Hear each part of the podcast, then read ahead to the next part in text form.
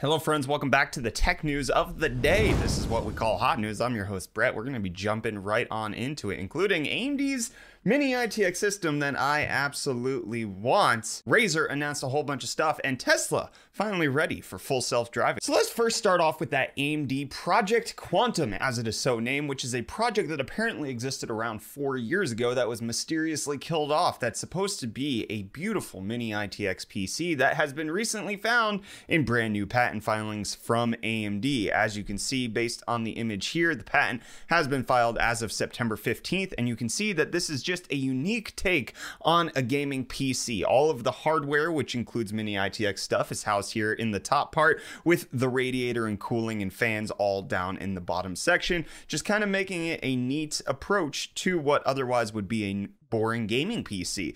Actually, scratch that, reverse it. Cooling stuff's on top. All the parts are on the bottom. My bad, I got it wrong. It doesn't even exist at this point, so we don't we don't really know. But the intriguing part of this is that it was unveiled at E3 back in 2016, and at the time, as you can see, based on the product images, says that it featured a Radeon R9 or had two R9 Fiji GPUs in it with being completely liquid cooled. So this was a full crossfire system, and it's just a very cool cool looking mini ITX case. I actually really enjoy this. And if AMD is bringing this back in order to keep us happy with their new Ryzen 5000 and Big Navi GPUs, I'd be all for it. Apparently, one of the reasons that they canceled it was because of the fact that they didn't think it would sell that well, especially since they were putting the dual Fiji GPUs into their more server level stuff with the Radeon Pro Duos. And they were also going to have to feature an Intel CPU since at the time the best that they had was Bulldozer and they weren't really coming out with stuff. So now now seems like the right opportune time. But according to the WCCF Tech article from four years ago, where it was Can saying that the project isn't dead, but simply shelved till a more opportune moment arrives. We are at that opportune moment AMD. Give me this Project Quantum PC. I will buy it. I will use it. I will. I will love it so tenderly.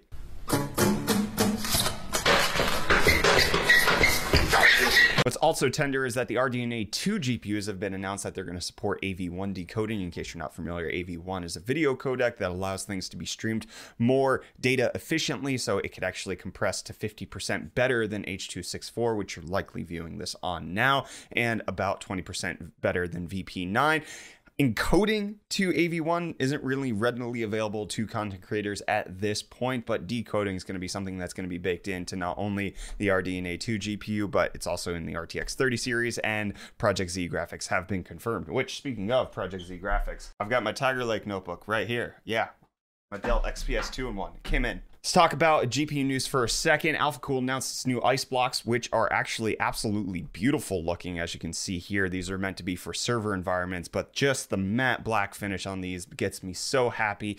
And you know what else gets me happy? Finally, potentially, maybe at some point in the future, getting gigabit upload on a cable network. Comcast beta testing this in Jacksonville, where they were able to get 1.25 gigabits up and down on their cable network, which is something that only fiber can do at this point. And so, them rolling out a beta test could potentially mean that they can unveil it in more regions, and then potentially my ISP would be able to do that. But speaking of beta testing, a feature that has been long awaited, Tesla announcing that their full self driving beta should happen next Tuesday, October 20th. Elon Musk committing to the promise at the battery day that they had recently, and then saying in a tweet, limited FSD beta releasing on Tuesday next week. This will at first be limited to a small number of people who are expert and careful drivers. So it's good to know they have their definition of what's expert. Hopefully it's not Elon because he be running over all them parking cones.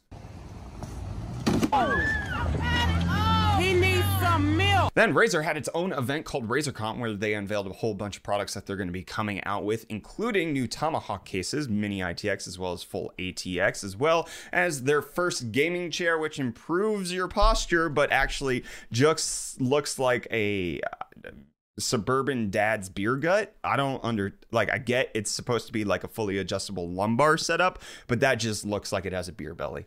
Sorry, Razer, that's not a good looking chair right there. They're also announcing the $50 Siren Mini for streaming. Actually, looks like a good little microphone that you could potentially use coming in at $50 as well as in black, white, or pink varieties in case you want that, as well as announcing the world's first gaming ultrabook with the Core i7 Tiger Lake graphics, as well as a 1650 Ti and 120 hertz display in the Razer Blade Stealth 3. And then lastly, I mean, there was more than this, but this is what I care about a Cyberpunk 2077 Razer Viper Ultimate Edition mouse, which you can check out right there. We'll leave links in the video descriptions for all of these in case you're interested. HyperX also announcing some wireless cloud buds to their audio lineup, having wireless in-ear earbuds that uh, are attached via string. These look like workout things. I don't know if I would necessarily trust this. $60 in case you're interested, up to 10 hours of battery life. Speaking of battery life, Apple's going to have that out to wazoo when they come out with their own silicone. Apple preparing to launch its ARM-powered Macs next month in November, according to a Bloomberg report. So we could expect for that to happen in a 13-inch MacBook. We'll have to see how powerful it is, what the battery life savings are, but it should be quite decent according to all reports that we're hearing. Microsoft also announcing they need to get around Apple, who has shut down their streaming service, with Microsoft using a web app to stream xCloud as opposed to an app, which then gets into store policies and having to take a 30% cut, which they don't want to do, just like Epic Games doesn't want to do. But Google finally wanted to update their Nest thermostat because it's been out for a decade and hasn't really changed design. And now it is a more minimalistic, kind of mirror reflective finish and has a few extra features that make it better for autonomous house use, as well as the fact that it no longer has the physical ring. It's actually touch sensitive to change the temperature, which is how they're able to slim down the size of the thermostat. And it doesn't look like Fall Guys is going to slim down because they are going to chunk up for what is probably one of the worst skins I've seen. Sonic coming to Fall Guys tomorrow.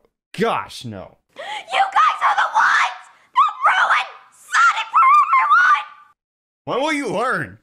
You freaking freaks! Fantasies can't ever be quenched. And Roblox can't be quenched without more cash infusion because they've done an SEC filing for going public. They're expecting an $8 billion valuation when they go public early next year. And the game that went public recently, not as far as like an IPO status, but just people being able to play it, Genshin Impact, which apparently looks like a Breath of the Wild knockoff with a few loot box elements incorporated, made $100 million in two weeks. It is the most successful new IP launch for a Chinese developer. 17 million downloads on mobile. It this is a crazy game. $100 million, that's a lot of cash. Have you been playing it? I've seen that it's wildly popular over on Twitch.